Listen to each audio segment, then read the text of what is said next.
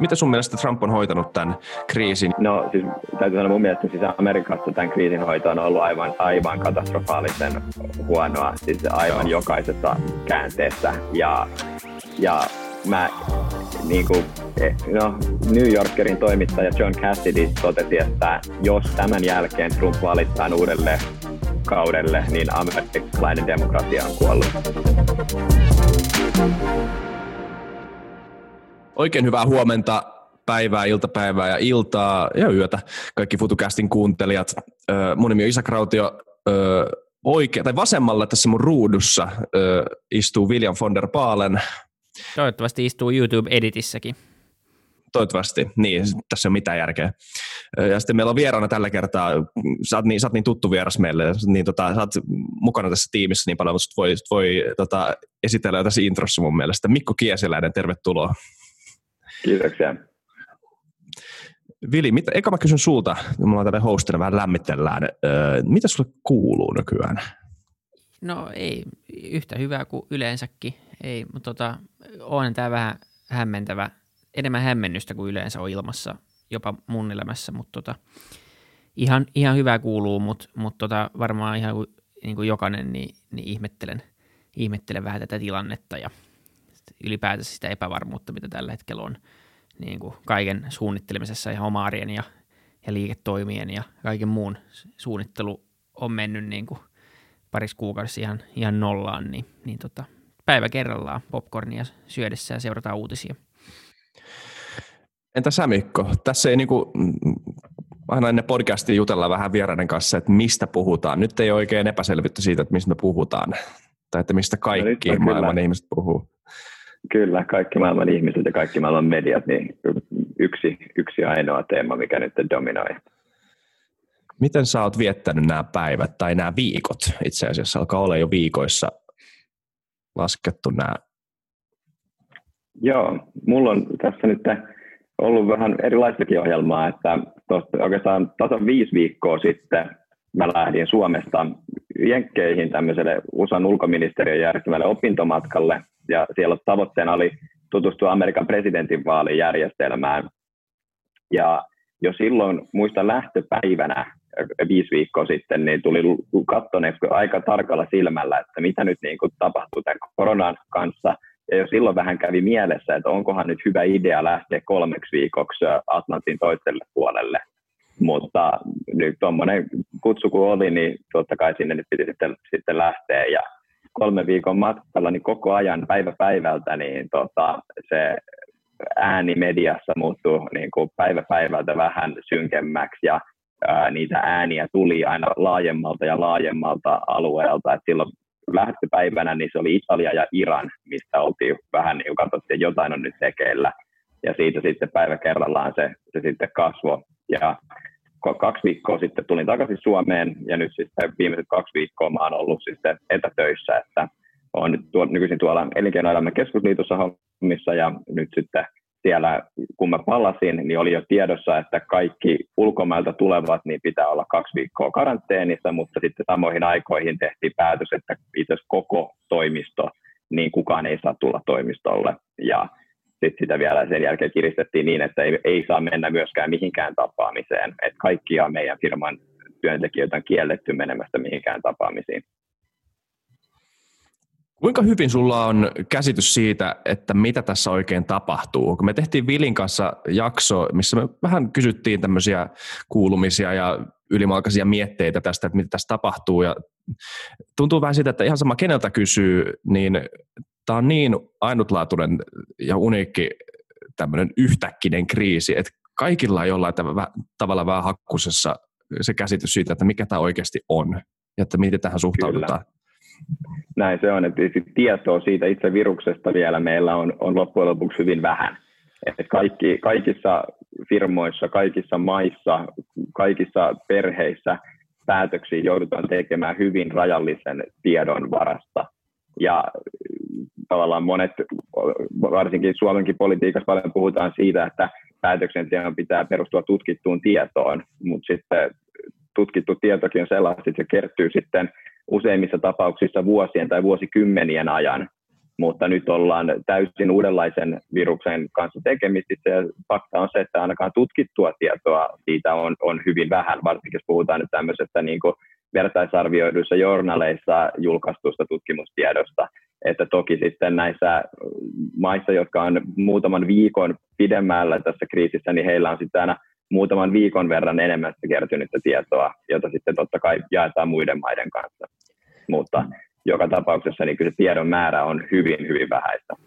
Niin me puhuttiin, puhuttiin samassa vähän, että jotenkin tuntuu, että et, et tosi, tosi helposti sit se tekemättä jättäminenkin voi käydä tosi kalliiksi, mutta mut sitten samaan aikaan tietenkin niin, niin se yltiöpäinen reagointi ja, ja sen niin kuin jonkun reaktion vaan tekeminen voi myös totta kai olla väärä, mutta se, se ainoa, ainoa, mikä oikeastaan auttaa, on seurata, mitä muualla, mitä muualla on käynyt, ja oikeastaan ei, ei näytä olevan hirveästi mitään poikkeuksia, että etenee kuitenkin loppupeleissä aika samalla lailla ää, suhteessa niin kuin kaikkialla, että me niin kuin Pohjoismaatkin oli pitkään mun mielestä aika ylimielisiä koko virusta kohtaan, ja puhuttiin meidän omasta Tota, siitä, miten hyvä meidän terveyshuolto on ja, tai terveydenhuolto on ja että meillä on parempi hygienia ja bla bla bla, eikä, eikä se tänne tule. Ja, ja nyt ollaan vähän sormisuussa täälläkin, että tota, jotenkin tuntuu, että, että tota, ainoa, ainoa tapa on, on jotenkin seurata ja, ja sitten, että se, se tutkittu tieto ei ainakaan ole se tapa ää, tässä vaiheessa niin kuin reagoida. Että se tulee sitten vasta paljon myöhemmin kriisin jälkeen se, se niin kuin analyysisvaiheessa. Mm. Minä ja Juhana Vartiainen kirjoitettiin tuossa maanantaina yhteinen blogikirjoitus siitä, että nämä Suomessa käytetyt oletukset tämän viruksen tavallaan siitä, kuinka moni sairastunut henkilö tarvitsee sairaalahoitoa ja kuinka moni sairastunut ihminen kuolee tähän tautiin, niin ne oletukset Suomessa, mitä näitä käytettiin, niin oli hyvin erilaisia siitä, mitä kansainvälisissä tutkimusorganisaatioissa käytettiin.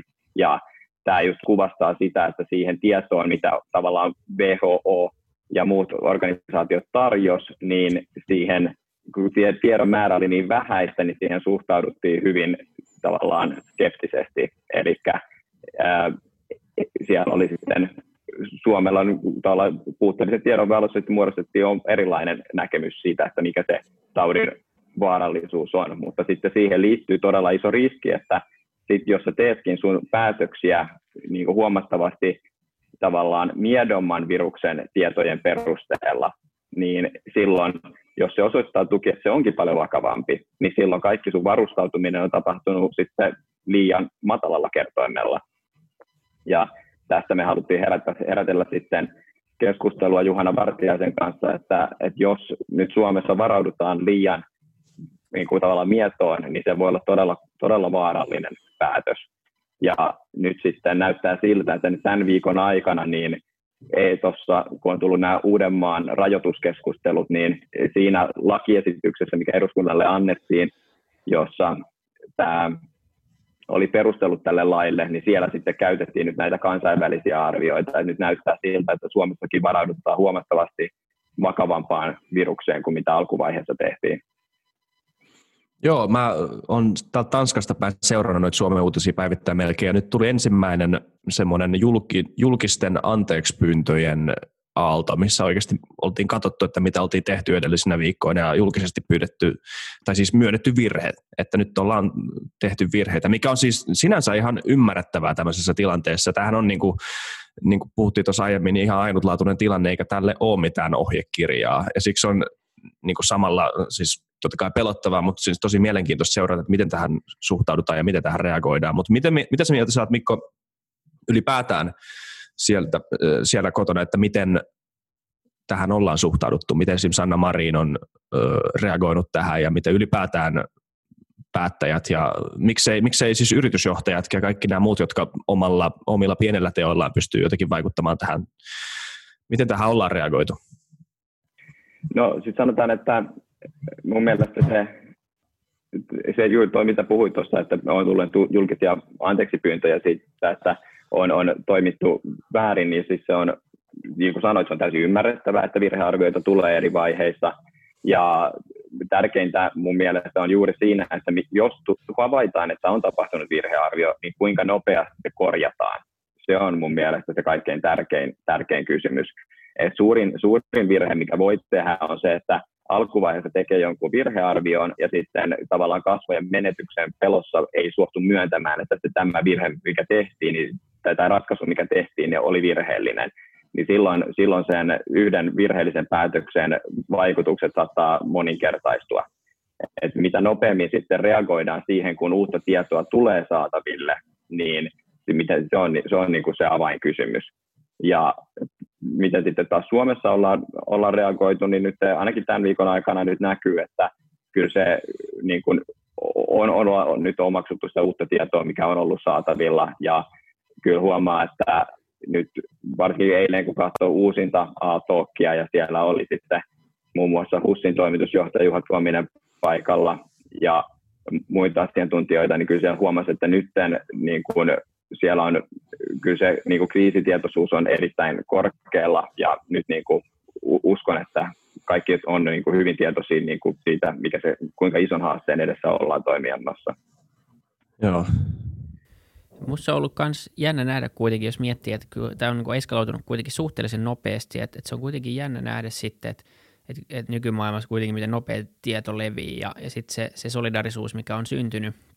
Ää, ei joka paikassa, totta kai on ollut myös kaikkia uutisia erilaisista, erilaisista tempauksista ja baareista, jotka on täynnä ihmisiä ja muut vastaavaa, mutta tosi paljon kuitenkin myös, myös ollut sitä, että jengi oikeasti jää kotiin ja, ja tilaa Woltin kautta ruokaa, menee kerran kauppaan, ostaa vanhuksille ruokaa, tukee pienyrittäjiä ja tämmöisiä, niin jotenkin mua kuitenkin ihmetyttää, miten nopeasti ollaan saatu aikaiseksi tämmöinen ajattelutavan muutos. Et jotenkin tuntuu, että, että semmoinen vanha viisaus, että, että, että kriisi, kriisi kuitenkin yhdistää ihan selvästi ja, ja se ottaa semmoiset piilevät voimavarat sitten käyttöön, mitä niin kuin empati, että empatian määrä ja, ja semmoinen on ollut kuitenkin aika, aika huikaiseva, jos sitä miettii, että se tuntuu jotenkin ehkä itsestäänselvältä, mutta on, on se kuitenkin, ei se nyt ihan mikään itsestäänselvyys ole, että, että kaikki vaan reagoi ja tukee tätä yhtä, yhtä agendaa tässä ja, ja näin, mutta ehkä se on, kun se on niin yhteinen haaste ja tämä on kuitenkin niin kuin koskee kaikkia, niin se sitten se taas jotenkin yhdistää kaikkia.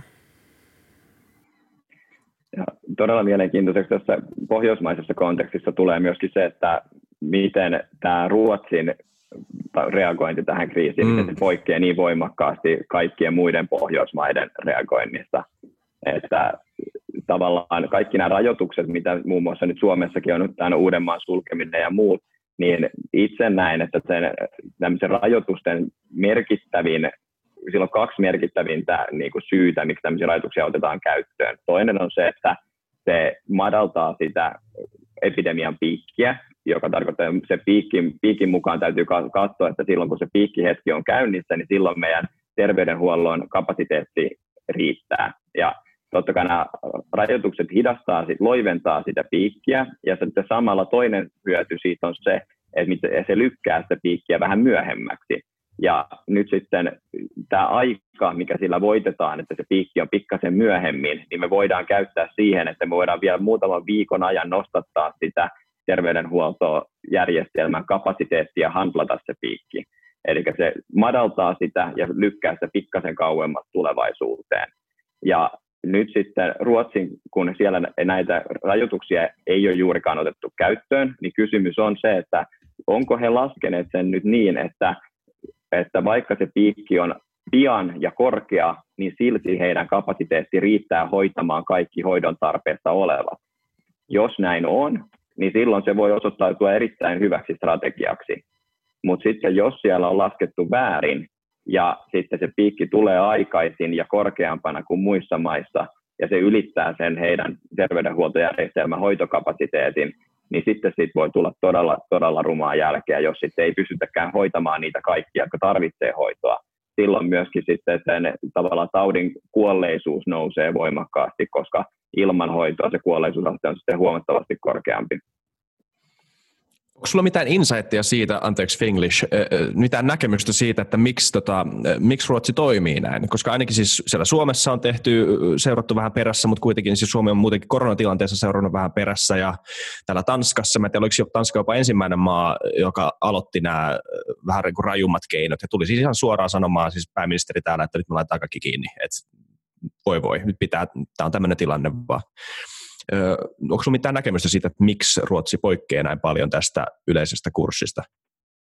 No joko heillä on erittäin vahva luottamus siihen, että heidän tavallaan toimet sen kapasiteetin nostamiseksi on, on riittäviä, tai sitten heillä on hyvin erilainen näkemys siitä, että kuinka korkea se piikki tulee olemaan. Että jompikumpi mm. näistä kahdesta vaihtoehdosta se täytyy olla.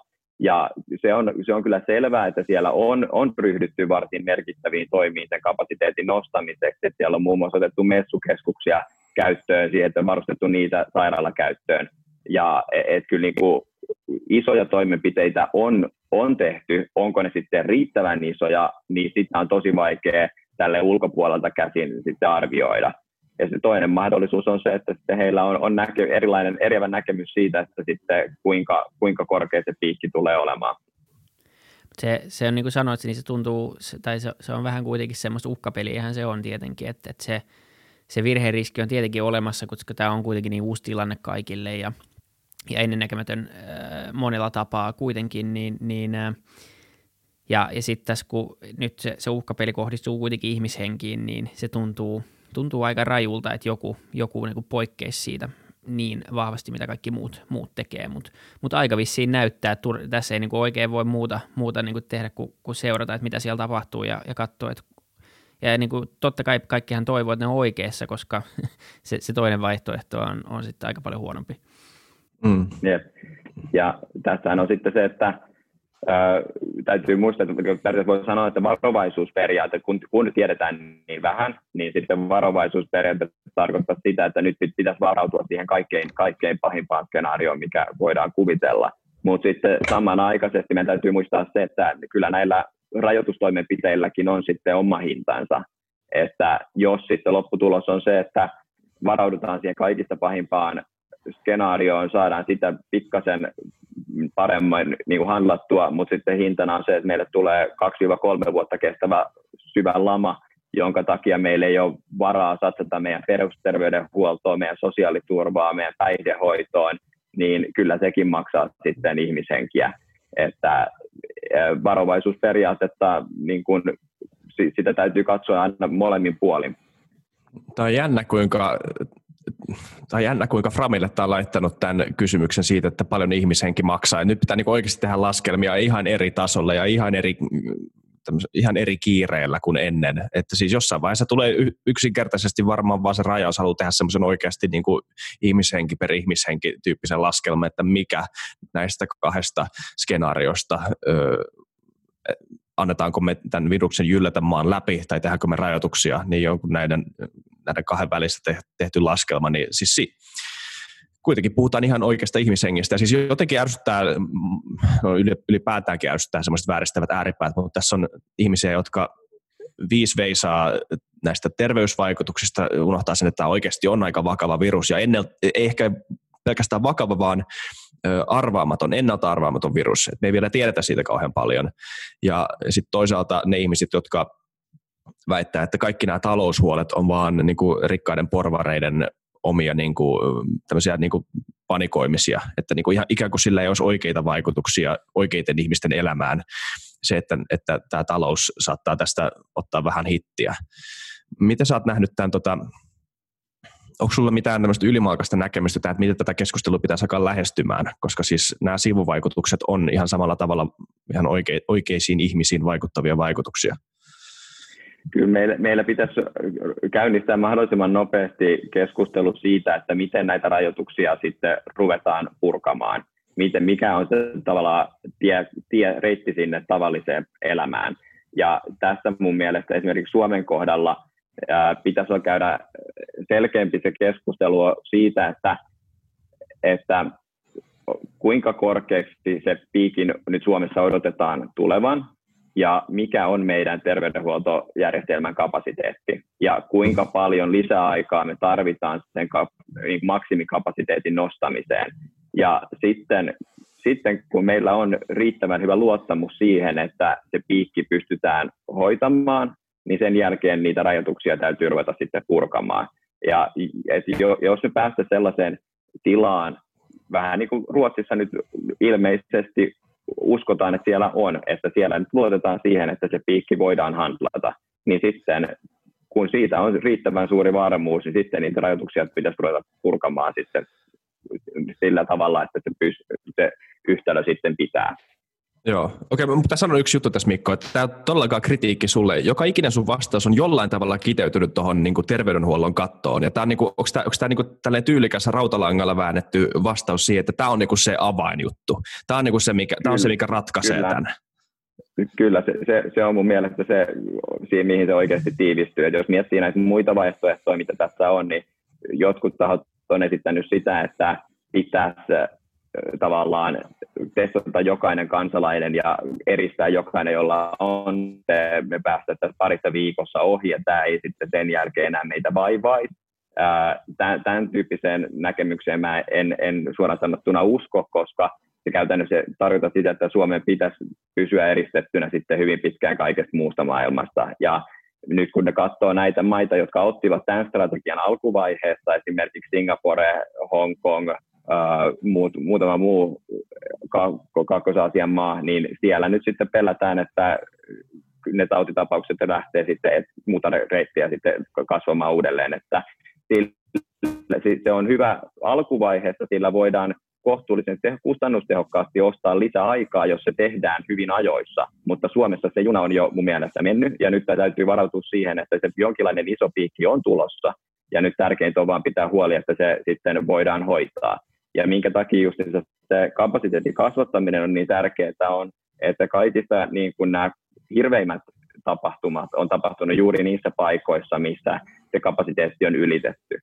Ja sitten jo tulee näitä uutisia Italian pahimmilta kriisialueilta, että lääkärit joutuu tekemään päätöksiä siitä, että kenelle, kenellä on sitten eniten terveitä elinvuosia jäljellä ja kohdistaa sitten hoito, hoito heille. Joo. Niin jo, mä, mä muistan silloin, mä oon lääkintämies Intissä, mä muistan silloin, kun meillä opetettiin toi sotatriage, eli toi, että niin kuin millä, millä järjestyksellä potilaita valitaan, ja me silloin heitettiin läppää siitä muiden kavereiden kanssa, että onpa tää karuu, ja nyt oikeasti ne tyypit siellä oikeasti joutuu tekemään näitä valintoja. Se on paha. No, se oli myös mielenkiintoista, mitä sanoitte tuosta, että miten ne Framille tämä tuo sen, että mikä sen ihmishengen arvo sitten on, että terveystaloustiede on niinku ihan oma tieteenlajinsa sitten taloustieteen sisällä, missä äh, ihan on, on niinku käytännössä aina tehty tämän tyyppisiä laskelmia. Ja tuossa sitten esimerkiksi Englannissa, Iso-Britanniassa, niin siellä on tämmöinen Uh, instituutti, jonka niin nimi on National Institute for Clinical Excellence, jossa sitten arvioidaan sitä, että jos tulee kuusi lääkemarkkinoille, niin kuinka paljon se lääke maksaa ja sitten kuinka monta tämmöisestä niin kuin elämänlaadullisesti äh, tavallaan standardoitua lisäelinvuotta sen lääkkeen käyttöönotto tuo. Ja heillä on sitten tietyt ohjeistukset siitä, että jos se maksaa per elinvuosi ää, tiet, riittävän tietyn summan alle, niin sitten valtio sen maksaa, jos se menee yli, niin ei.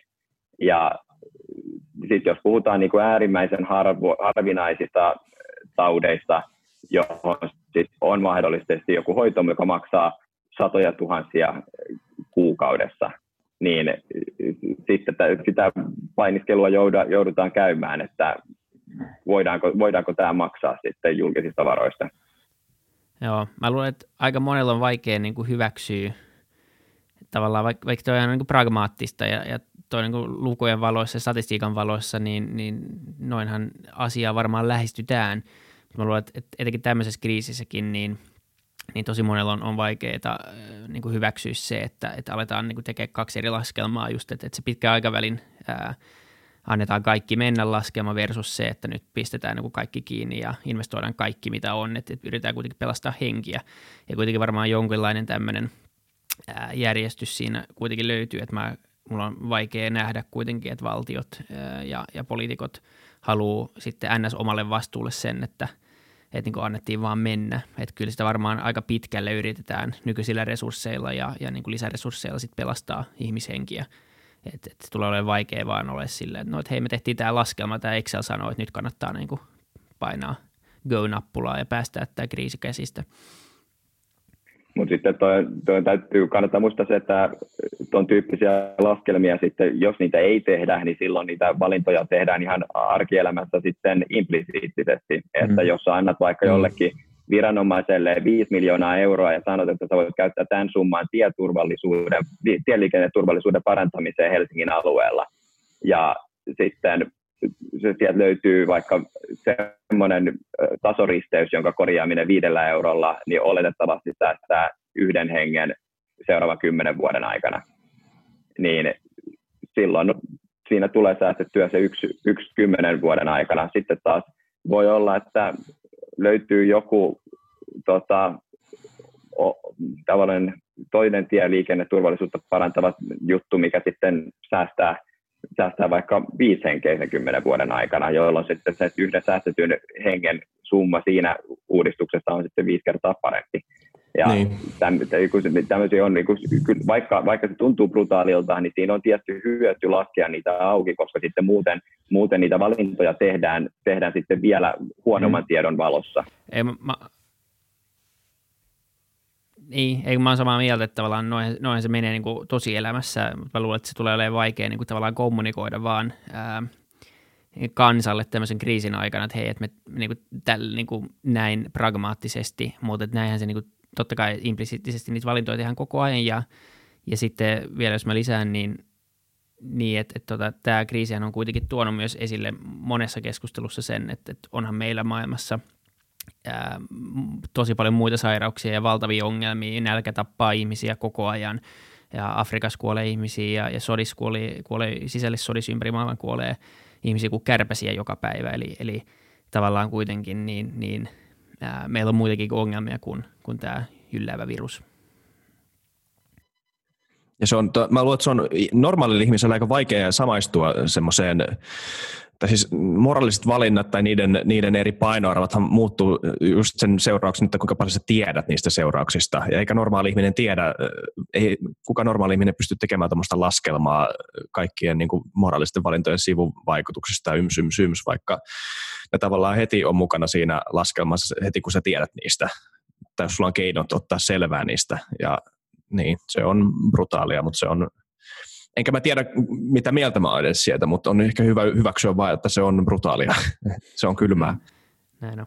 Noista lääkeaineiden kohdalla niitä lukuja pidetään erityisesti syystä sitten vielä salassa, koska siinä sitten jos joskus instituutti, joka laskee näitä asioita valtiovallalle, suosittelee, että okei, okay, tämä on se hinta, mikä me ollaan valmiita maksamaan tietyn tehokkuudessa lääkkeestä, niin sitten jos se olisi täysin, täysin julkista, niin sitten jokainen lääkefirma hinnoittelisi sen oman tuotteensa maksimiin siihen. Niin sitten mm. siinä, siinä on vielä tämmöinen, niin kun, kun tavallaan se on toinen osapuoli on jo kognitiivinen taho, niin sitten täytyy miettiä, että kuinka paljon informaatiota sille antaa, mm. jos se on sitten taas joku tasoristeys, jolla ei ole mitään omaa, omaa ajattelukykyä, niin sitten se on niin kuin helpompi olla avoin sen suhteen, että kuinka, mikä on se hyöty, mikä sen tasoristeyksen muuttamisesta tulee.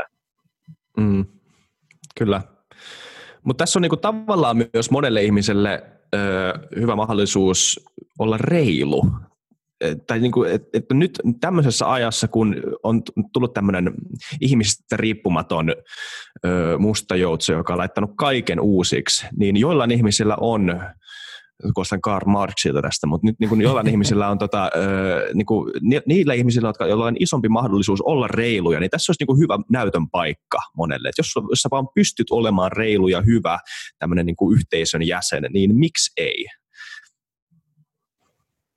Ja kyllähän tämmöisiä on tosi paljon näkynyt erilaisia tota, yrityksiä, jotka esimerkiksi nyt voi ottaa, on mainita Sako, suomalainen kiväärivalmistaja, niin tota, sen emoyhtiö on Beretta, italialainen iso aseyhtiö, niin Beretta oli lahjoittanut sitten useita hengityskoneita Italian terveydenhuoltoviranomaisille ja ohjeistanut kaikkia tytäryhtiöitä tekemään samoin, niin sitten Sako oli jostain onnistunut kaivamaan yhden, yhden tota, hengityskoneen ja lahjoittanut sen, tota, oliko se nyt Hämeen sairaanhoitopiirille.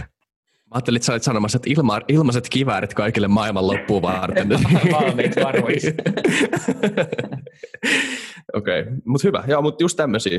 Tämmöisiä on kiva kuulla. On, ja sitä on näkynyt, siis sitä solidarisuutta, niin kuin puhuttiin, että, että sitä näkyy jatkuvasti, ja, ja niin kuin huomaa, meilläkin on ravintola, ja, ja tota, huomaa myös sen tuen, mitä asiakkaat on saanut, ainakin meidän tapauksessa, niin on ollut hieno nähdä, että niin kuin ihmisiä kyllä kiinnostaa, ja monet ihmiset myös ymmärtää, että, että että nyt on niin kuin ihan hyvä aika tukea yrityksiä, jos on mahdollisuus, ja, ja moni ymmärtää, että nämä, jos ei nyt tee mitään, niin sitten on isot todennäköisyydet, että nämä firmat ei ole täällä enää sitten, kun tuonne ulos saa taas mennä, ja sitten tuolla ulkona on taas aika paljon tylsempi olla.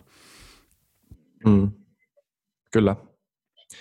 Tästä varmaan ehkä vahingossakin palataan tähän aiheeseen, mutta haluan käyttää vielä tässä jaksossa aikaa siihen, että mä kysyn sulta, Mikko, minkälaista oli olla Jenkeissä ja miltä nämä pressanvaalit sun mielestä näyttää? Sä oot varmaan aika pitkään paneutunut tähän. Joo, meillä oli oikein, oikein hyvä reissu siellä Amerikassa ja tosiaan niin perehdyttiin oikein syvällisesti tähän presidentinvaaliteemaan ja täytyy sanoa, että sekin keikahtiin monelta osaa uuteen asentoon sen matkan aikana. Et silloin kun mä lähdin sinne viisi viikkoa sitten, niin näkemys oli hyvin vahvasti se, että, että Trump on ennakkosuosikki syksyyn mentäessä. Ja se demokraattien kenttä oli hyvin, hyvin hajanainen. Ja sitten kolme viikkoa myöhemmin niin sitten demokraattien esivaali oli käytännössä ratkennut Bidenin hyväksi. Ja myöskin sitten tämä varsinainen presidentinvaaliasetelma oli muuttunut aika paljon. Eli me käytiin tapaamassa siellä eri puolilla Yhdysvaltoja sekä demokraatteja että republikaaneja. Ja aina kun siellä haastatteli porukkaa ja kysyi, että mikä tavallaan on syy siihen Trumpin suosioon, niin aina ensimmäinen vastaus oli, että vahva talous. Ja mm. tämä argumentti niin kuin sai aina vähän erilaisia kaikuja, kun se matka eteni, että päivä päivältä pörssi syöksyi alemmas ja alemmas. Ja se varmuus, millä tämä statement lausuttiin, niin vähän, vähän rupesi vaimenemaan. Ja usein, jos miettii historiallisessa perspektiivistä presidenttejä Yhdysvalloissa, jotka on hakenut jatkokautta, niin se, että onnistuuko sen jatkokauden saamaan, niin selkein korrelaatio siinä on ollut nimenomaan siitä, että kuinka vahva talous on. Ja sen takia monet tutkijatkin uskoivat siihen vielä kuukausi sitten, että Trumpilla on erittäin, erittäin hyvät mahdollisuudet tulla uudelleen valituksi. Mutta jos tässä nyt niin tavallaan se, se, se on nyt ainakin mennyt täysin uuteen valoon, että nyt ei ainakaan voi mm. sanoa, että se olisi selkeästi Trumpin puolella. No nyt ihan viime päivien aikana tulleet äh, kannatusmittaukset, että kuinka moni tuota, amerikkalainen pit, uh, approval uh, rating tälle presidentille, niin ne, ne ei ole vielä tullut hirveän paljon alaspäin. Se on yllättävän vakaa. Pientä laskua on ollut vi, ihan viime päivinä, mutta tässäkin täytyy ottaa huomioon se, että yleensä jos kansakunta kohtaa suuren kriisin, niin silloin tulee tämmöinen ilmiö, mitä kutsutaan rally around the flag, että mm. niin kun vedetään yhteen ja tuetaan sitä johtajaa. Jos katsoo, mitä vaikka Bushin kannatukselle kävi kaksituhattayksi terrori-iskujen aikaa, niin se pomppasi aivan ennennäkemättömän korkealle. Niin nyt ainakaan tämän tyyppistä reaktioa ei, ei nyt ole vielä näkynyt. Ja tätä kieli siitä, että sitten kun kriisi on ohi ja jos tavallaan kriisin hoito jatkuu näin haparoivana ja suoraan sanottuna epäonnistuneena, mitä se Yhdysvalloissa tähän mennessä on näkynyt, niin voi olla, että ne Trumpin kannatuslukemat tulee syöksymään hyvinkin syvälle. Se on siis nyt ihan kutakuinkin varmaa, että se on Biden, joka menee haastamaan Trumpin. Kyllä se on, kyllä näin voi sanoa, että se on, se on varmaa. Siinä oli, siinä oli hetken se Sanders-huuma päällä. Joku kuukauden ja, vähän päälle ehkä. Joo, ja sitä, siinä oli pienen, pienen hetken, näytti ihan hyvältä jopa Pete Buttigiegin puolesta. Joo, silloin alussa. Kyllä se nyt, tosta, näin, tässä on siis se, että Amerika, jos demokraattien esivaalijärjestelmässä, niin siellä on nämä esivaaleilla valitut delegaatit, joista Biden on nyt saamassa enemmistön, tai ainakin suuren, suuremman määrän kuin kukaan muu ehdokas. Ja sitten siellä valintakokouksessa niin äänioikeutettuja valitsijoita on myös tota, kaikki demokraattipuolueen kuvernöörit, demokraattipuolueen valtiollisen kongressin edustajat. Siellä on noin seitsemänsataa tahoa, joilla on äänioikeus siinä. Ja ne, tässä, tässä porukassa, jolla on myös äänioikeus, niin Sanders on hyvin ei-pidetty henkilö. Eli äh, tuossa oli, oli puhetta, että vaikka Sanders saisi enemmän ääniä kuin Biden näistä esivaaleista, niin silti tämä seitsemänsataa valitsijamiehen porukka saataisiin keikauttaa sen Bidenin puolelle. Mutta nyt kun Bidenilla on tulossa suurin määrä näitä vaaleilla valittuja valitsijamiehiä ja siellä on äärimmäisen vahva tuki tässä seitsemänsataa superdelegaatin ryhmässä, niin se on ihan selvää, että Biden tulee voittamaan sen. Tämä koko homma, superdelegaatti ja Electoral College, kaikki tämä, niin mitä, sä, tiedät, sä oot ollut siellä, te varmaan puhuitte siitä järjestelmästäkin jonkin verran, niin onko se, siis onko se ihan paska? Tai onko, onko siinä, onko siinä, jär... onko siinä järkeä? Me, siis, me, me kyllä perehdyttiin siellä tähän, tähän teemaan erittäin paljon, ja kyllä se niin kuin auttoi mua ymmärtämään hyvin paljon enemmän sitä järjestelmää, mikä siellä mm. on. Eli tavallaan, jos mietitään historiaa, niin se toi Electoral College, niin se, se luotiin aikana, jolloin näillä puolueilla ei ollut vielä vakiintunutta, niin vakiintunutta asemaa amerikkalaisessa poliittisessa järjestelmässä, mikä niillä nykyään on. Ja silloin oli ihan aidosti ajatuksena se, että ihmiset valitsee näitä valitsijamiehiä, jotka sitten äh, voi, voisi olla niin kuin ihan sillä, että valitset vain valitsijamiehen, etkä edes mietit, kuka on sen valitsijamiehen niin kuin, tavallaan, että se on jonkun tietyn ehdokkaan takana, vaan että ne olisi demokraattisesti valittuja valitsijamiehiä, jotka sitten yhdessä kokoontuu ja miettii, että okei, no kuka sitten olisi paras tyyppi tämän maan presidentiksi. Että, olisi niin kuin se, että se olisi niin kuin ihan aito tavallaan päättävä elin. Vähän samalla tavalla kuin Suomessa käytäisiin eduskuntavaalit, ihmiset äänestävät kansanedustajia, ja sitten nämä kansanedustajat yhdessä miettivät, että okei, kuka tässä tilanteessa nyt on paras johtamaan tätä maata. Niin tämä oli se niin kuin ajatustapa siellä taustalla. Ja ideana oli se, että ihmiset, ihmiset äänestäisi nimenomaan se valitsija henkilöä, mutta sitten näiden puolueiden nousu kahdeksantoistasataa-luvulla tämmöiseen merkittävään rooliin tässä poliittisessa järjestelmässä johti sitten siihen, että ennen, ennen jos osavaltiolla oli vaikka sanotaan neljäkymmentä valitsijamiestä, ja siellä olisi voinut olla moni, ne olisi voinut edustaa hyvin erilaisia intressejä, niin sitten nämä osavaltiot huomasivat, että meillä on paljon enemmän valtaa siinä Electoral College-päätöksenteossa, jos me ryhmitetään kaikki meidän neljäkymmentä valitsijamiestä yhden ehdokkaan taakse.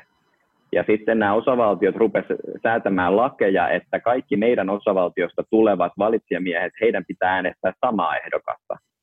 Ja tämä sitten on johtanut tämmöiseen äh, tilanteeseen, jossa se alkuperäinen asetelma on muuttunut aika paljon. Et siinä mielessä voi sanoa, että se järjestelmä ei toimi tällä hetkellä ihan sillä tavalla, kun se alun perin oli tarkoitus toimia.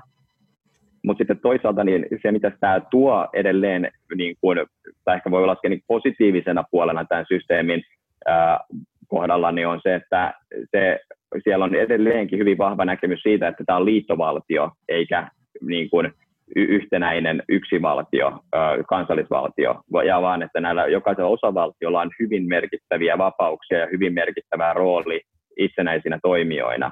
Ja siinä mielessä siellä on haluttu korostaa sitä, että myöskin tässä presidentin vaalissa niin se ei riitä, että sulla on vaikka kaikkein iso, eniten kansalaisia omaavissa osavaltioissa vahva tuki, vaan sun täytyy saada myöskin niitä muita osavaltioita sun taakse. Sori, mulla pätki äsken. Mä toivottavasti en missannut mitään oleellista. Mä en usko. Mä kyllä kuulin suurin osan. Tota, mutta okei, siis joo, mutta kuulostaa siis tyypillinen tuommoinen niin kuin founding father-idea, mikä on niin kuin tosi kaunis ja tosi idealistinen ja toimii varmaan tosi hyvin ensimmäistä kymmenen vuotta, mutta sitten joku keksii, että miten mm. tätä voi pelata tätä systeemiä. Niin. Se on, ja, se on. Ja totta kai siinä täytyy myös ajatella se, että silloin seitsemäntoistasataa-luvulla, kun se päätettiin, niin kyllä tiedon kulku oli hyvin erilaista, että silloin se, että olisi voinut tehdä niin kuin koko maan kattavan vaalikampanjan, niin oli huomattavasti vaikeampaa, jolloin sitten se ajatus, että sä valitset valitsijamiehen, johon sä, jonka arvostelukykyyn sä luotat, ja sä luotat siihen, että sitten se menee valitsemaan sen presidentin ja valitsee hyvin, niin oli paljon toimivampi ratkaisu kuin se, että ää, sä niin kuin luet viikkojen viiveellä sitten uusia, ää, ja no, tällä mennään, toi on varmaan hyvä tyyppi. Mm. Niin. Niin, siis se on jotenkin, se on mun ainoa kosketus tuohon järjestelmään on varmaan sama kuin monella on ollut, että katsonut jotain jenkkipoliittisia draamoja, jotain House of Cardsia tai, tai vastaavanlaisia ja katsonut, miten sitä peliä pelataan. Ää, ylipäänsä koko niin kuin jenkkipoliittinen järjestelmä on, on ehkä silleen aika vierasta ja tietää ne peruselimet niin kuin elimet ja ne funktiot ja miten toi niin kuin vaalisysteemi silleen periaatteessa toimii, mutta mut se tuntuu jotenkin vähän... vähän turhan monimutkaiselta, mutta onko se peli siellä semmoista, Ää, puhutteeko te yhtään, että onko se peli siellä oikeasti semmoista, mitä noissa kaikissa sarjoissa dramatisoidaan, vai kuinka paljon niissä on värikynää niin kuin lisättynä? No kyllähän fiktiivisten sarjojen tekijät aina, aina lisää sitä värikynää, mutta no, y- yksi semmoinen ero, mikä nyt niin suomalaiseen politiikkajärjestelmään niin kuin piste silmään on se, kuinka ammattimaisesti se on hoidettu niin kuin ihan kaikilla tasoilla, että kyllä se, me tavattiin Dallasissa, muun muassa Dallasin kaupungin tämmöinen koululautakunnan jäsen. Ja hänet oli juuri viime vuonna valittu siihen, ja hän sanoi, että hänen vaalikampanja oli yhdeksänkymmentätuhatta dollaria, siis koululautakuntaan. Niin, siis se on, se on niin kuin todella, todella hämmästyttävää. Su- Suomessa semmoisella rahalla, niin hyvä, jos me en usko, että edes meidän pääministerillä oli niin iso vaalikampanja. Mm. Joo, nimenomaan se, se on, tota, siellä toki saa vähän enemmän laittaa mainoksia, että et, tota, et pääsee käsi kaikkiin ihmisiin ja se on vähän isompi maa, mutta on se niin kuin älytöntä ja kaikki ne, ne, ne kampanjan pituudet ja laajuudet ja miten sitä peliä pelataan tai miten katsottiin, niin sitä, se oli se Cambridge Analytica dokkari Netflixissä, missä myös niin kuin aika paljon seurattiin sitä, niitä kampanjoita ja, ja miten niitä tehdään, niin onhan se, niin kuin, se on kuin modernin niin kuin maailman parhaimpien startuppien markkinoinnit ei pärjää noille, noille tiimeille, niin kuin, että ne on, ne on ihan parhaasta päästä. Mm. Mitä mieltä, mitä sä, mitä, mitä mieltä sä oot siitä, että mitä toi tekee amerikkalaiselle demokratialle? Se on sielläkin ollut jollain tavalla mun mielestä puheenaihenakin se, että kun siellä puhutaan näistä superpackeista ja superpacksis tämmöinen, tota, sä osaat selittää paremmin, mutta tämmöinen koottu vaalirahasto, ko, joku, joku iso tämmöinen koottu vaalirahasto tavallaan. Joo, se on se, on, äh, se mikä siinä on se rajoittava tekijä, on se superpack, sille voi lahjoittaa, tai political action committee on semmoinen taho, rahasto, jolle voi lahjoittaa niin paljon rahaa kuin sä ikinä haluat, mutta se äh, juju on siinä, että se PAC ei saa millään tavalla koordinoida sitä omaa kampanjaansa sen ehdokkaan kampanjan kanssa. Eli ehdokkaalle saa lahjoittaa vain kaksituhattakahdeksansataa dollaria, ja äh, se on maksimi, mitä niin kuin kukaan saa sille ehdokkaalle lahjoittaa. Mutta jos sä haluat tukea jotain tyyppiä, niin sä voit sitten sen lisäksi lahjoittaa vaikka kymmenen miljoonaa jollekin tämmöiselle poliittiselle tukiryhmälle, joka sitten toimii itsenäisesti, eli se ei saa millään tavalla koordinoida toimintaa sen ehdokkaan kanssa, mutta se voi muuten muulla tavoin sitten nostaa niitä teemoja, mistä se kyseinen ehdokas puhuu, tai sitten se voi mustamaalata vastaehdokasta tai tehdä jotain muita kikkoja. Joo, niin, ja näissähän niinku liikkuu ihan valtavia. Sitten kun siellä laittaa sanan super, niin sitten tietää jo, että nyt on, niinku, nyt on niinku isot hillot. mutta tota, mut tota, mit, mitä mieltä sä oot, mitä tämä tekee amerikkalaiselle demokratialle? Se, että se pyörii tämmöisten niinku rahojen ympärillä. Sehän on iso rikas valtio kieltämättä, mutta kuitenkin. Kyllä. Ja tässä nyt sitten, se on erittäin vaikea kysymys, että siinä on, siinä on siis erilaisia tapoja katsoa asiaa, että toisaalta voi katsoa, että ää, on kohtuutonta, että henkilö, joka haluaa ää, presidentiksi, niin hänellä pitää olla kymmenen miljoonia lahjoitukset, mutta sitten toisaalta, niin nyt demokraattien esivaalista niin valituksi tuli kärkiehdokkaista se, jolla oli kaikkein pieni budjetti. Mm. Et, Et, toki sillä rahalla on merkitystä, mutta ei se ratkaise kaikkea. Et Joe Bidenin vaalibudjetti oli jotain, äh, muistaakseni se oli jotain parinkymmenen miljoonan luokkaa, ja Michael mm, Bloomberg käytti viisisataa miljoonaa dollaria. Niin, no, ja, ja lähti vielä vähän myöhässä koko peliin silleen, hups, nyt pitää ottaa niin kuin vähän kiinni. Mitä se Bloomberg ajatteli? Tai siis niin viisisataa miljoonaa, se vaan niin meni sinne laittaa pakan vähän sekaisin. Luuliko se oikeasti, että sillä on mahdollisuuksia? No, eihän sitä tiedä, ellei kokeile. Niin, viisisataa miljoonaa, puoli miljardia siellä. Sellainen pikku testi. Ja siis hänen, hänen omaisuutensa on yli viisikymmentä miljardia, eli tämä harrastus maksoi hänelle yhden prosentin, alle mm. yhden prosentin hänen omaisuudestaan, että en tiedä, mihin muuhunkaan hän olisi sitä rahaa käyttänyt. Niin, no se on, se on totta. Kaikki on suhteellista tietenkin. Ja sitten Joe Bidenissa pitää ehkä mainita kuitenkin, että hän on ollut aika pitkään tuossa poliittisessa kentässä. En, en seuraa amerikkalaispolitiikkaa, mutta tiedän kuitenkin herran nimen, että varmaan on, on vuosien aikana kuitenkin tullut käytettyä aika paljon rahaa myös ää, siihen, että on tullut valituksi eri, erilaisiin ää, elimiin ja sitä kautta nostettunut sitä omaa nimeä ja, ja luonut sitä verkostoa, mitä, mitä tuohon sitten tarvii. Mutta tota, mut joo, se, sehän on jännä kysymys ylipäätänsä toi, että et pitäisikö niin kun, äh, raha määrätä tuommoisessa ja, ja, ja näin. Ja siis sille, niin kun jos katsoo ihan, että et kummassa maassa olisi helpompaa päästä, päästä niin kun kansanedustajaksi tai päästä päättämään asioissa, niin jos vertaa vaikka Suomeen ja Jenkkeen, niin onhan se kuitenkin yö ja päivä, että periaatteessa täällä niin kun jo, kuka tahansa, jolla on I G, I G-tili ja, ja vähän särmää ja, ja niin kun työmoraali, niin periaatteessa voi, voi nousta päättävään rooliin, mutta Jenkeissä mä luulen, että se on ehkä pikkasen haastavampaa kuitenkin sitten päästä senaattiin ainakaan jollain, jollain tuommoisella tempauksella. Mm. Niin ja, ja, ja. En mä tiedä, se, mikä, se argumentti, mitä kuulee tämän ympärillä on ehkä se, että, että, että se tietenkin rahaa saa käyttää samalla tavalla kuin mielipiteitä saa ilmasta. Sehän on sun omaa omaisuutta, mutta se on se, se, on se, se, on se epäsymmetria, mikä siitä syntyy, jos, sitä, jos, sen, jos sitä liikaa nivouttaa tämmöiseen demokraattiseen systeemiin. Et, mm. et, et, et, sit, Kyllä. Niin. Ja, ja, ja to, to, toi, on, toi on tosi tärkeä pointti, että siis, se mikä Amerikassa vielä niin kuin muutti tätä vielä niin kuin rahavetosemmaksi tätä politiikkaa oli tämmöinen uh, Citizens United-oikeustapaus, jossa sitten päätettiin, että yritykset saavat lahjoittaa rajattomasti rahaa näille superpäkeille. Ja jos nyt muistan oikein, niin aikaisemmin ihmiset oli saanut lahjoittaa, mutta nyt tämä laajensi niin, että myöskin yritykset sai lahjoittaa rajattomasti niille. Ja siinä oli tavallaan tulkinta korkeimmassa oikeudessa oli se, että, että tämä rahan lahjoittaminen tämmöiselle poliittiselle toimijalle on, on, on ollut tietynlainen, tai jos sitä rajoitettaisiin, niin se olisi sananvapauden rajoittamista. Ja katsottiin, että nämä yritykset ovat myöskin tämän sananvapauden piirissä. Ja, ja tämä sitten lisäsi sitten näiden superpäkkien tota, voimakkuutta erittäin paljon, koska ne sitten saivat yrityksiltä valtavan suuria lahjoituksia. Ja tästä, tästä niin kuin voi kyllä kysyä, että Et, et kuinka tarkoituksenmukainen tämä päätös on, koska sitten nämä superpäkeille on myöskin se, että ne voi pystyä myöskin salaamaan niiden tuota, lahjoittajat. Ja yhdistelmänä siitä, että ei ole minkäänlaisia rajoituksia määristä ää, tai niin kuin rahan alkuperästä ja on mahdollisuus salata se, niin se yhdistelmä niin kuin kyllä tuntuu, tuntuu aika...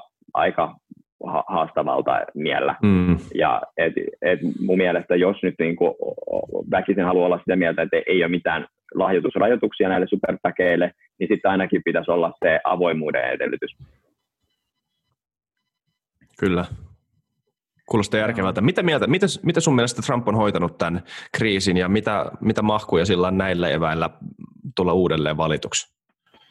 No siis täytyy sanoa mun mielestä, siis Amerikassa tämän kriisin hoito on ollut aivan, aivan katastrofaalisen huonoa, siis aivan no. jokaisessa käänteessä. Ja, ja mä, niin kuin, no, New Yorkerin toimittaja John Cassidy totesi, että jos tämän jälkeen Trump valitaan uudelle kaudelle, niin amerikkalainen demokratia on kuollut. Ja mä oon kyllä aika samoilla linjoilla, että jos, jos niin kuin, tämä homma menee näin vihkoon, kun se näyttää menevän siellä, ja sitten lopputulos on se, että Trump valitaan uudelle kaudelle, niin sitten kyllä niin kuin toive siitä, että Amerikka säilyy demokraattisena valtiona, niin ei näytä hyvältä. Mm. Se, on, se on jännä. Siis, nämä on aika, no mä, en, mä en usko, että ihmiset vielä käsittää, kuinka isot vaalit on tulossa siellä. Nämä on aika merkittävät. Kyllä. Ja yksi toinen seikka vielä lisää näiden vaalien merkittävyyttä on, on se, että äh, Yhdysvalloissa tehdään väestölaskenta jo kerran kymmenessä vuodessa. Ja se on aina tasa kymmenenä vuotena. Ja sitten nyt kaksituhattakaksikymmentä tapahtuu ääntenlaskenta ja ensi vuonna sitten vaalipiirit piirretään uudelleen tämän väestölaskennan myötä. Ja se puolue, joka hallitsee näitä paikallisia osavaltioparlamentteja aina tämmöisen väestönlaskennan jälkeisenä vuotena, niin ne tulee kontrolloimaan niitä osavaltioita seuraavat kymmenen vuotta, koska ne piirtää ne vaalipiirit sitten sellaisiksi, että ne on heidän ehdokkaiden kannalta optimaaliset. Eli kaksituhattakymmenen, kun oli edellinen väestönlaskenta, niin republikaaninen puolue satsasi kaikki niiden paukut siihen, että ne sai näiden osavaltioparlamenttien enemmistöjä mahdollisimman monessa parlament- osavaltiossa.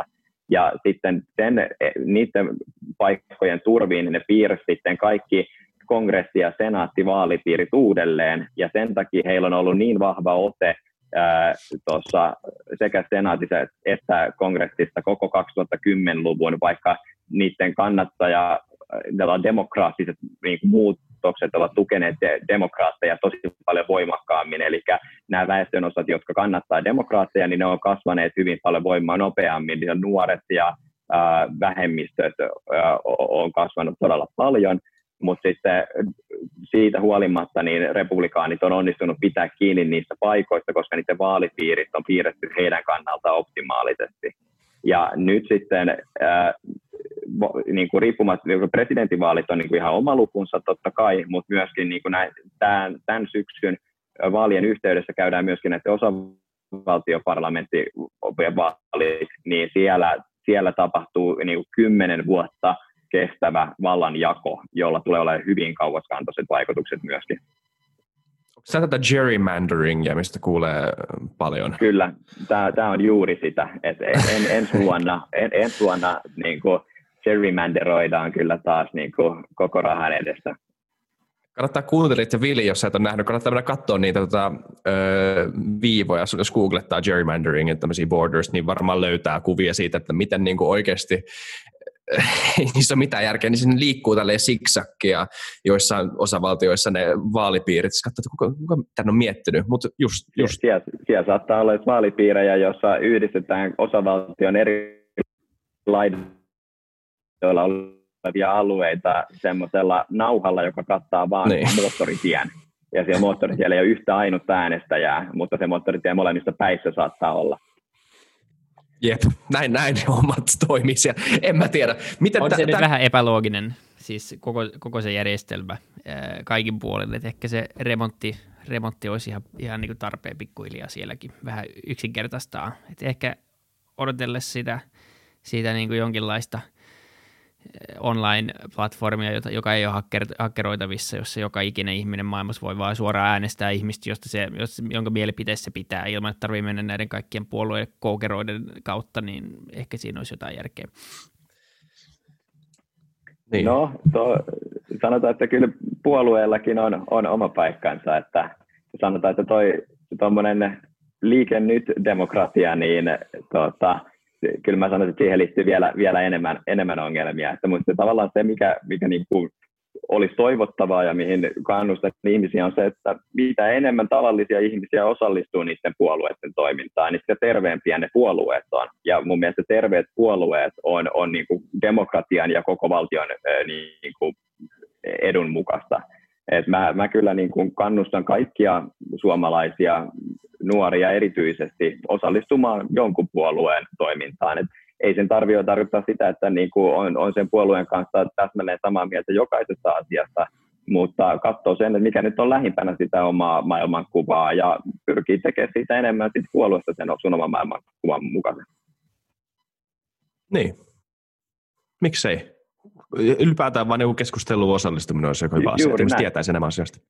Jep. Suomessa on mun mielestä vähän niin kuin liian, liian iso stigma sen suhteen, että jos mä nyt menen osallistumaan jonkun puolueen toimintaan, niin sitten sit kaikki ajattelee, että aah, no sit sä oot vihreä, tai sit mä oon kokoomuslainen, tai sitten toi on demari.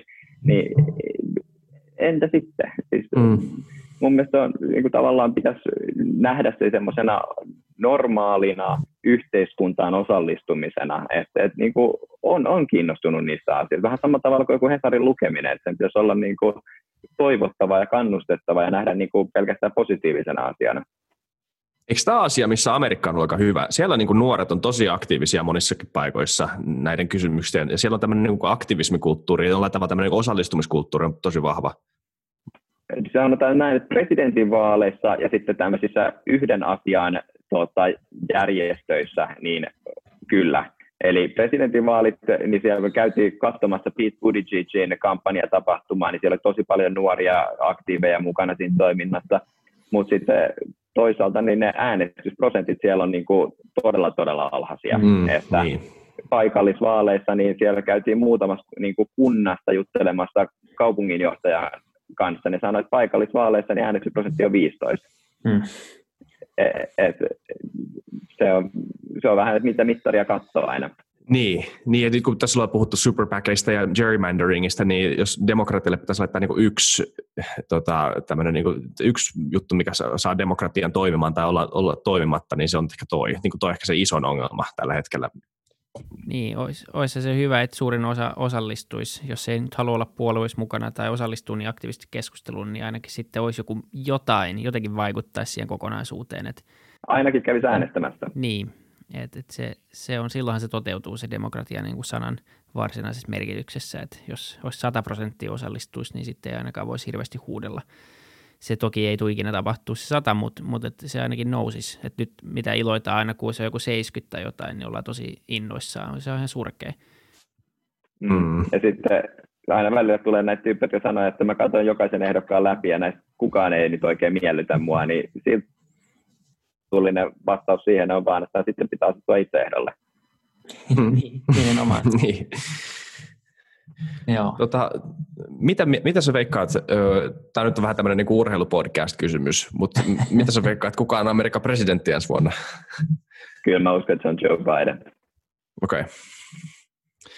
Niin mäkin ehkä veikkaan. Jotenkin mun, mun on helppo, helppo sanoa kyynisesti, että se on Trump, ja sitten ollaan ensi vuonna silleen, että vähän sanoin teille. Mä voin ottaa sen linjan. Mä voin ottaa sen linjan. Kaikki uskoi, että siitä tuli Clintonkin ja sitten kaikki heräsi aamulla shokkiin, että mitä helvettiä täällä on tapahtunut. Niin tota, kyllä se on todennäköisesti, että silleen käy uudestaan, mutta varmaan aika paljon myös ää, riippuu siitä, mitä tulevina kuukausina käy ää, taloudelle, koronalle, kaikelle. Jos, jos jo, jollain ihmekeinolla jenkit saa sen käännettyä ja, ja saa niin kuin, no pääsiäiseksi se yhteiskunta ei avaa tai jälki on aika ruma, mutta, mutta niin kuin, kaikki on mahdollista vielä. Trump ja sen tiimi on, on osoittautunut aika monta kertaa jo semmoiseksi, että niitä ei kannata laskea pelistä pois kuitenkaan. Että tota.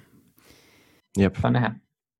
Niin, koska kyllä mä uskon, että aika paljon niistä vaaleista ratkaistaan siellä niissä, esimerkiksi niissä väittelyissä ja niissä, niin, siinä, siinä semmoisessa niin kuin kommunikaatiossa. Eikö, sekin on vähän urheilua siis se politiikka siellä, että, että, että se ounasi ton ja niin kuin hyvin, kuulitko sen comeback, mikä se heitti silleen. Kaikki tämmöistä, niin kuin, tässä Trump on tosi kyllä, hyvä. Se on, se on hyvin, hyvin viihteellistettyä se, niin. tota, se T V, T V-politiikka, mitä siellä tehdään. Että, ja ne tota, mainokset on kuin pienoiselokuvia. Että.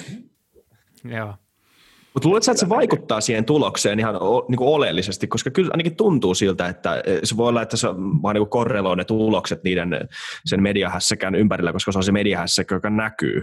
Mutta tota, mut, luuletko, että ne oikeasti vaikuttaa oleellisesti niihin vaalituloksiin ja näihin aaltoihin, just nämä, että miten nämä, minkä lempinimen Trump on keksinyt Bidenille tällä viikolla esimerkiksi?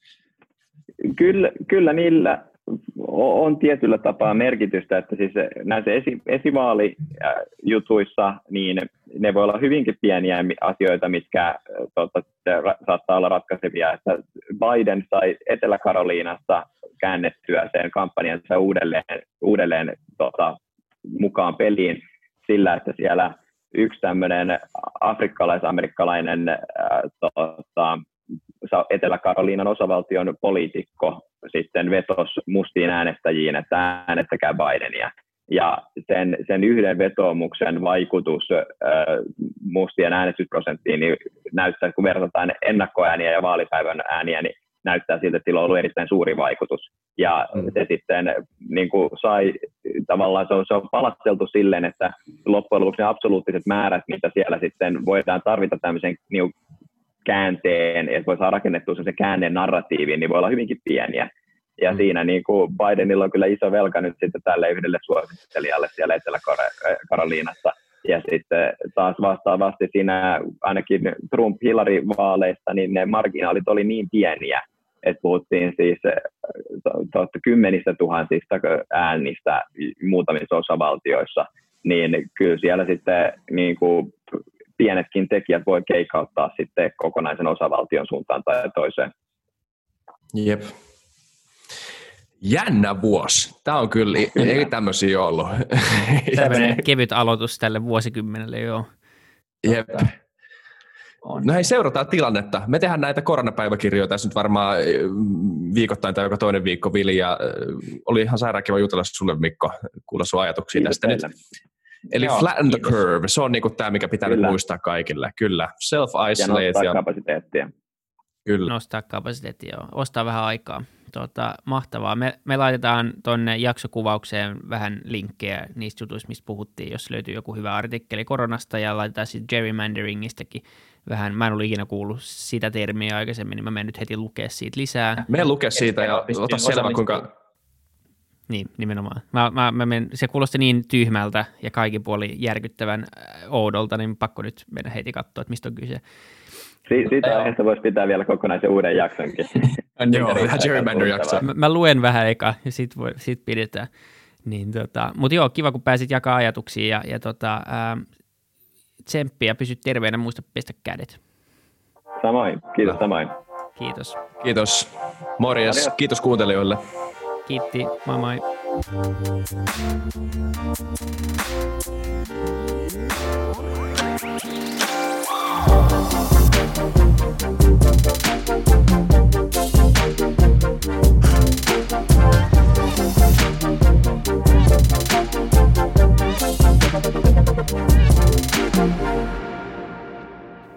Kiitti kaikille kuuntelijoille, yhteistyökumppaneille ja FutuCastin koko tiimille.